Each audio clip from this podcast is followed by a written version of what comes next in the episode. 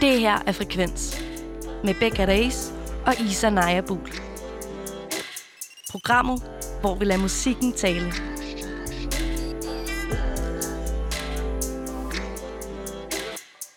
Dokumentaren, som alle taler om, blev endelig tilgængelig i Danmark i lørdags på TV2 Play. Og der er selvfølgelig tale om Framing Britney Spears, som er produceret af Hulu og New York Times. Har du ikke fået set den endnu, eller vil du bare gerne blive klogere på, hvad det egentlig er, vi er vidne til i de 75 minutter filmen varer, så skal du lytte med nu.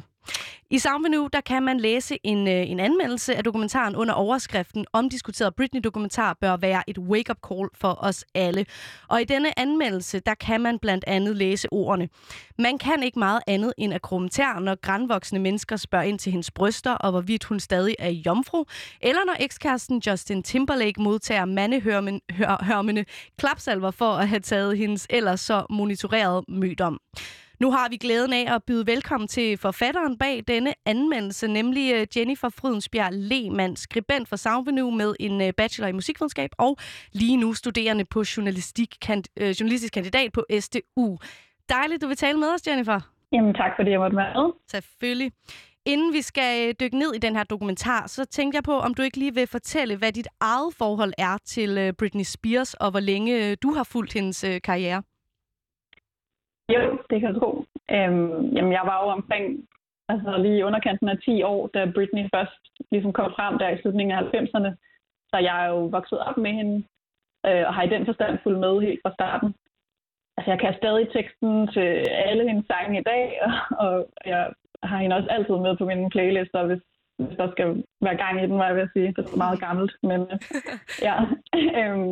Altså, dengang var jeg jo kæmpe fan. Jeg ville gå med mavebluser, og jeg ville have de der rottehaler, hun havde i sin, eller de der flætninger, hun havde i Baby One More Time-videoen. Og sådan, generelt så tror jeg, at der er meget få, særligt piger, som var teenager, eller i hvert fald tæt på at være det der omkring årtusindskiftet, som ikke har et meget nært forhold til Britney Spears i dag.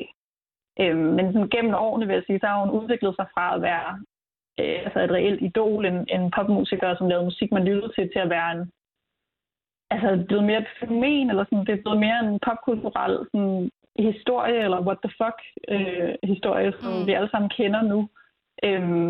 Dengang var hun jo prototypen, sådan en gammeldags præ-streaming popstjerne, og nu er hun bare en stor gåde, og sådan virkelig tragisk skæbne, ikke? Og apropos tragisk skæbne, så tænkte jeg, at for dem, der ikke har set dokumentaren endnu, kan du så fortælle, hvad det er, vi får at se i dokumentaren? Altså, ja, meget kort. Det er ikke, fordi du skal give det længste resume her.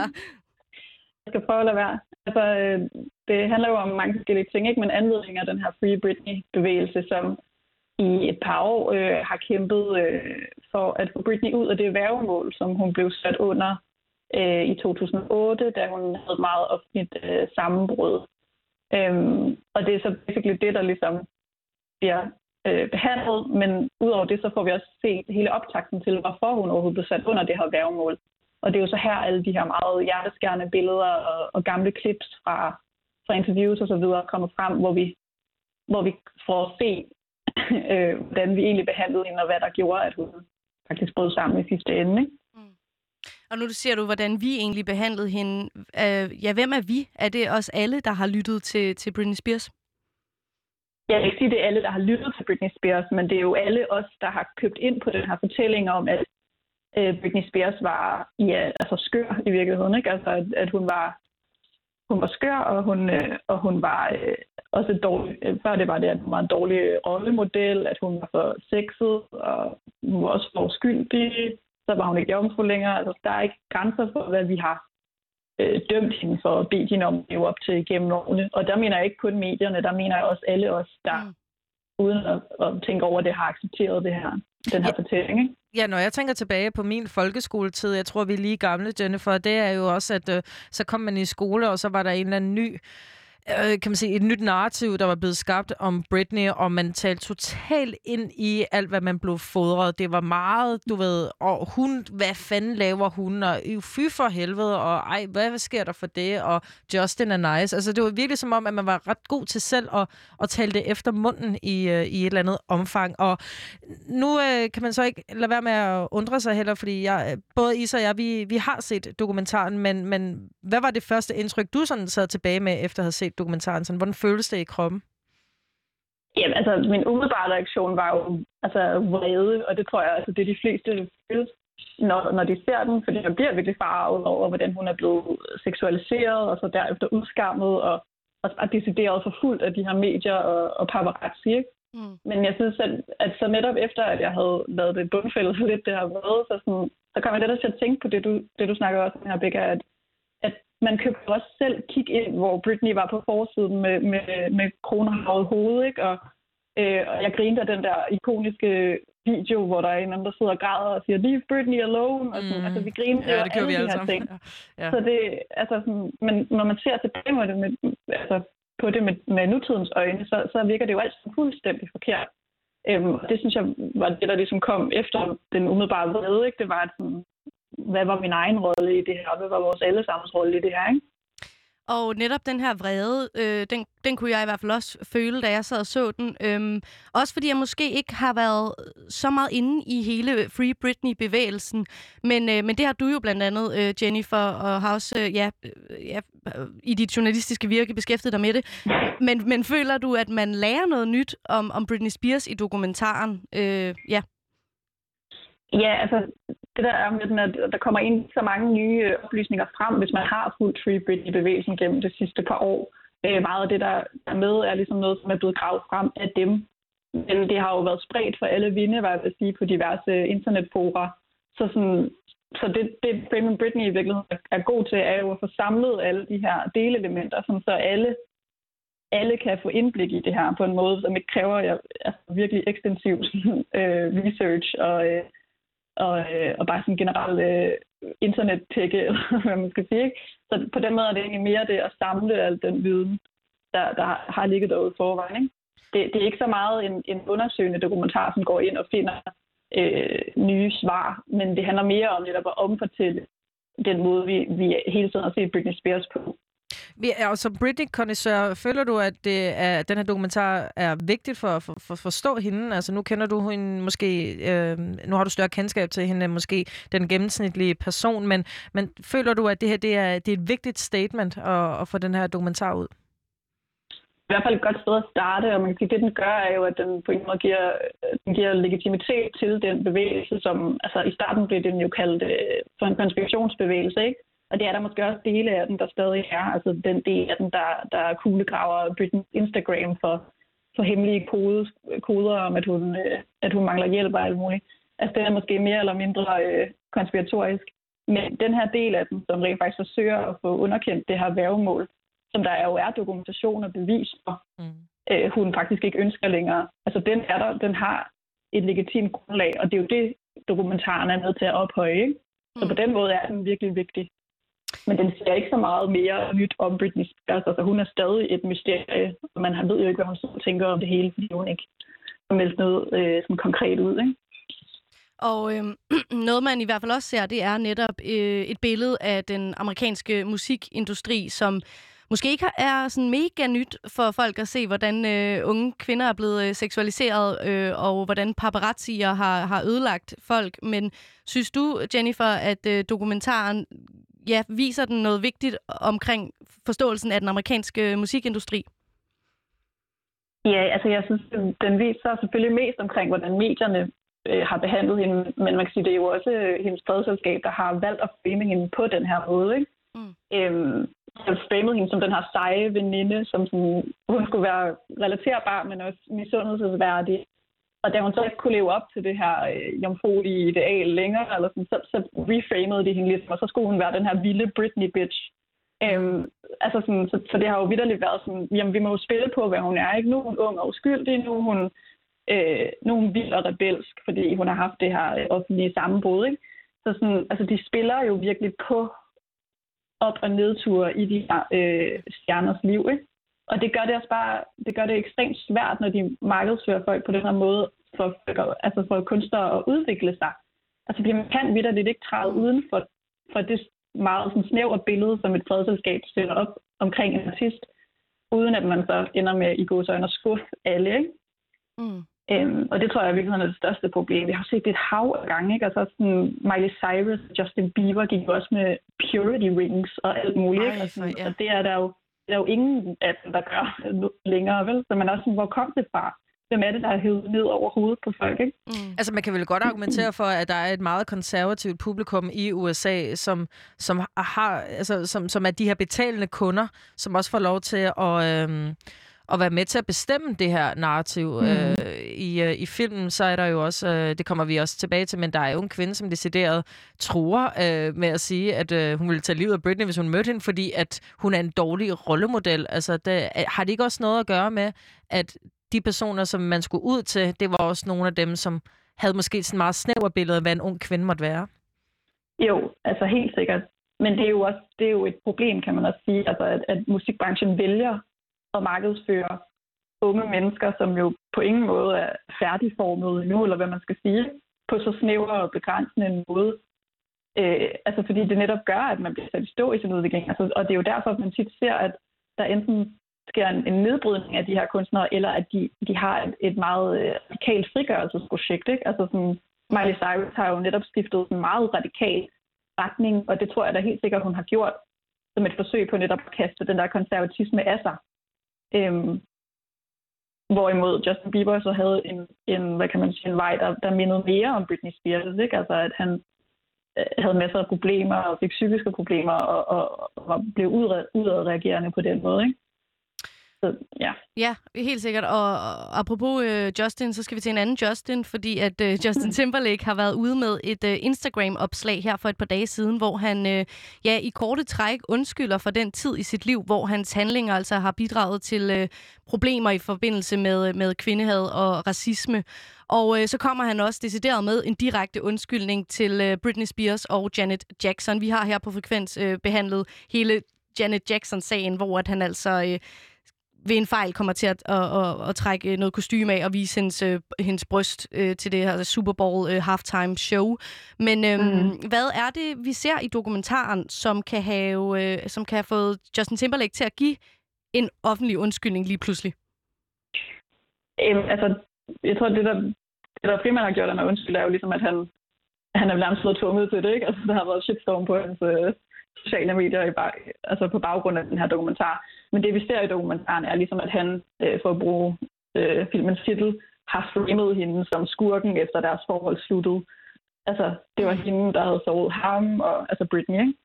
Hende, der havde såret ham, og hun havde været ham utro, og han var bare helt uskyldig i det hele. Og så lavede han jo Cry Me A River, en ellers legendarisk video, hvis du spørger sådan en nullertid som mig. Men altså, det var jo bare en stor hævn over Britney Spears, som ligesom fik alle over på hans side, samtidig med, at han så kunne gå og prale med, at han havde taget hendes mødom, mens hun så skulle udskarres for at have haft sex før ægteskabet, ikke? Så der er jo en kæmpe dobbeltstandard i det med, at hans bager er blevet gavnet af sexismen i virkeligheden, ikke? Hvor hende så er blevet absolut værre. Så ja, det er jo det, han har undskyld for, men det er absolut kommet mere på baggrund af shitstormen, og knap så meget af egen vilje. Ja, for hvad synes du om den her undskyldning, som Justin har lavet? Men det er jo altid mega svært, når det er de her fremtvungne og sådan, også i høj grad forsinkede undskyldninger, ikke? Fordi der er jo ikke en helt samme oprigtighed i det, når det kommer altså på baggrund af sådan et pres. Men altså sagt, så jeg synes egentlig, at hans undskyldning er i den bedre ende, hvad angår den slags undskyldninger, fordi han søger egentlig ikke at afværge det hele ved at sige, jamen det var en anden tid, og så videre. Han tager egentlig ansvar for det hele, men samtidig får han heller ikke sådan konkrete ord på, hvordan han vil do better i fremtiden.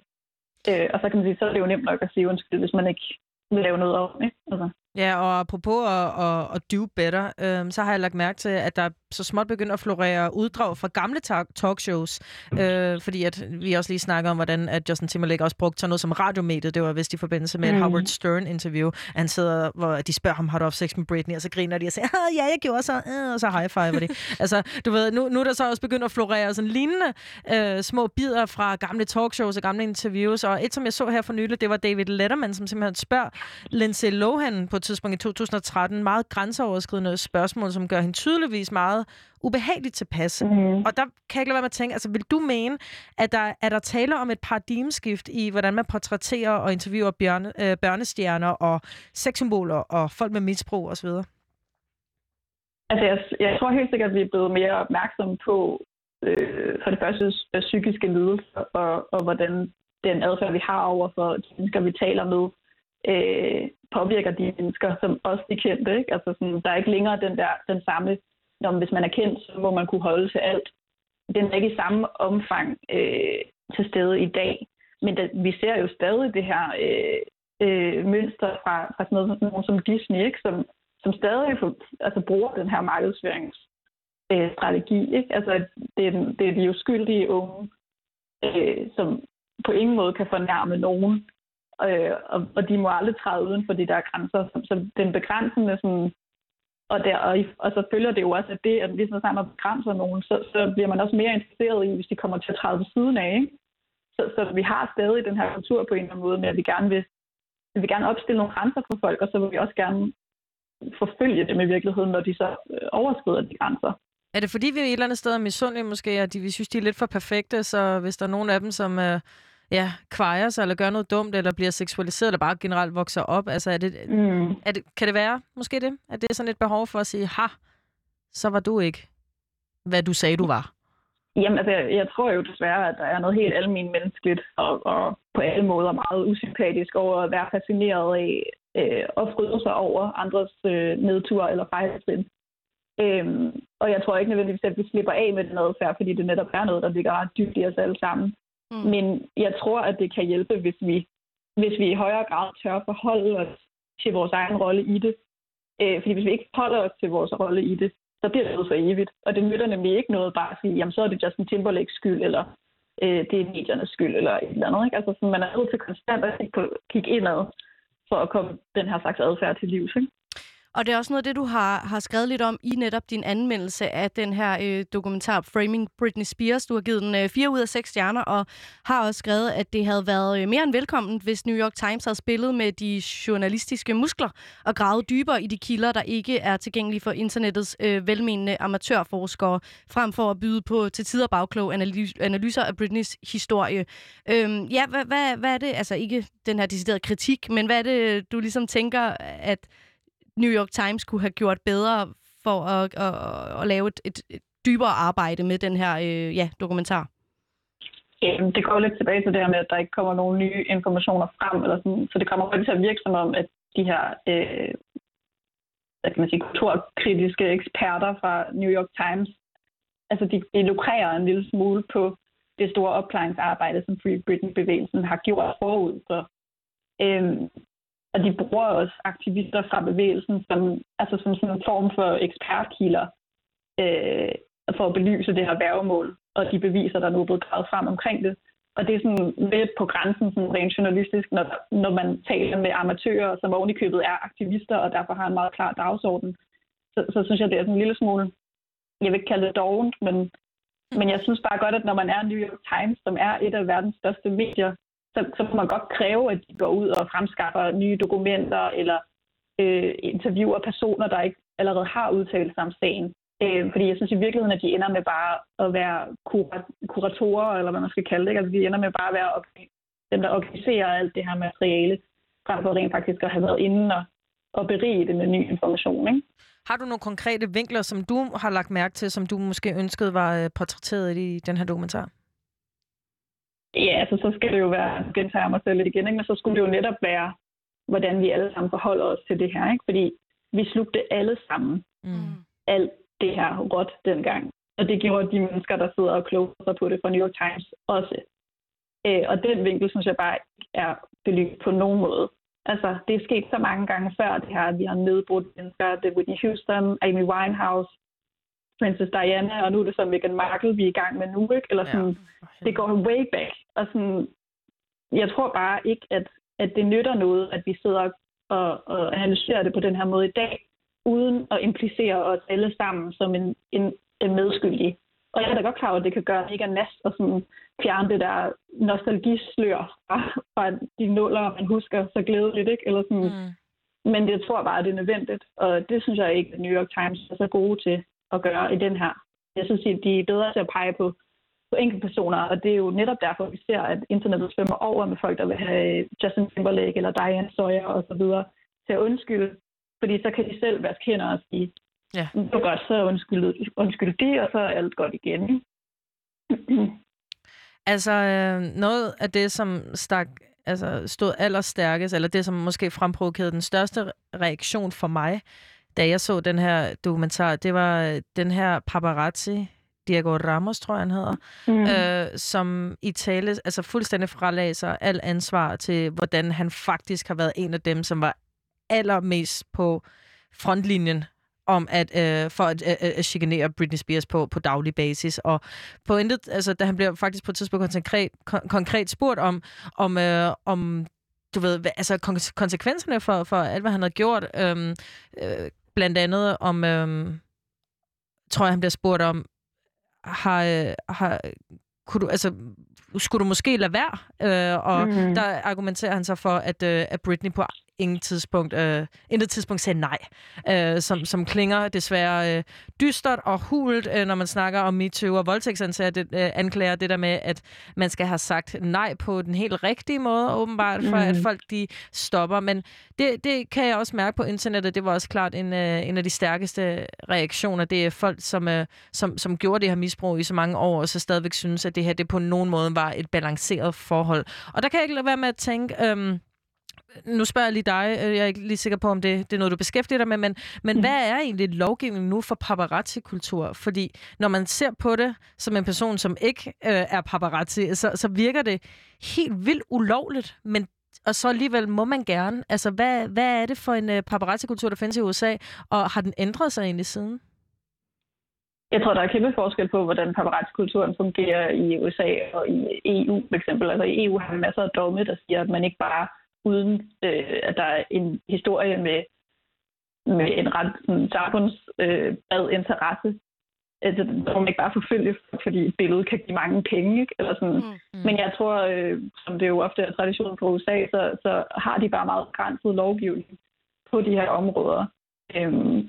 Og derfor vil jeg jo tro, at vi overlader ret meget til medierne og paparazziernes egen moral. Og den tror jeg har ændret sig en lille smule, men det er svært jo, kan man sige, når der bliver bygget sådan en økonomi omkring en person, altså Britney Spears, var det op mod $100,000, man kunne tjene på et billede af hende, ikke? Så det er jo klart, at jeg tror ikke nødvendigvis, det er lovgivning, man skal ind og lave, man skal jo på en måde, så skal det jo starte med, at vi som forbrugere ikke vil købe de produkter, og så vil medierne heller ikke efterspørge de billeder, og dermed vil paparazzierne heller ikke have noget formål med at tage de billeder. Altså, så tror jeg virkelig, at det er den kæde, man skal have bremset, og den starter jo igen med, at vi skal kigge ind af selv, ikke? Og det er netop også den overordnede, pointe i den anmeldelse, du har skrevet, at det er altså, det skal være et wake-up call til os alle sammen, den her dokumentar. Og Jennifer, vi har bedt dig om at vælge et stykke musik, og vi har selvfølgelig... bedt om at vælge et med selveste Britney Spears. Hvad er det, vi skal høre, og har du et bestemt forhold til det her nummer? Jamen, jeg har valgt, at vi skal høre Lucky fra hendes andet album, som jeg har hørt rigtig, rigtig meget. Det var lige, da jeg var både 12-13 år gammel. Og den skal vi høre, fordi jeg synes, den er meget sørgelig at høre i dag, fordi den basically beskriver Britneys historie. Altså den her ensomme popstjerne, som cry, cry, cries at night. Og she looks happy, men det er hun ikke, og alt det her, ikke? Det er meget sørgeligt at høre den i dag, så får hun helt anden sang, end den går dengang. Men derfor er det stadig en virkelig god popsang, og jeg elsker den af hele mit hjerte. Så Lad os høre den. Ja, og Jennifer Frydensbjerg Lehmann, musikskribent fra Soundvenue. Tusind tak, fordi du vil være med her i aften og gøre os lidt klogere på Framing Britney Spears. Jamen tak, fordi jeg måtte. This is a story about a girl named Lucky.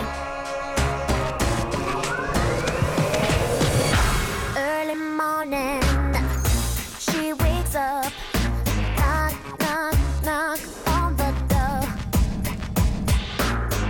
It's time for makeup, perfect smile.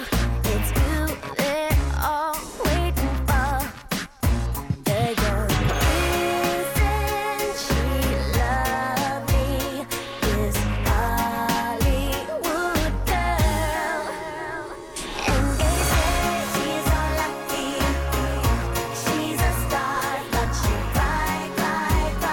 And the lonely heart figures, if there's nothing missing in my life, then why do these tears come at night? Lost in an image, in a dream, but there's no one that'll wake her up. And the world is spinning and she keeps on winning. But tell me what happens when it stops. They go, isn't she lovely? This Hollywood girl. And they say she's so lucky. She's a star, but she cries. And her lonely heart thinking, if there's nothing missing in my life, then why do these tears come at night?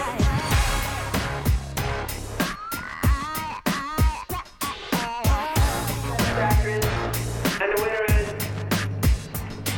Lucky!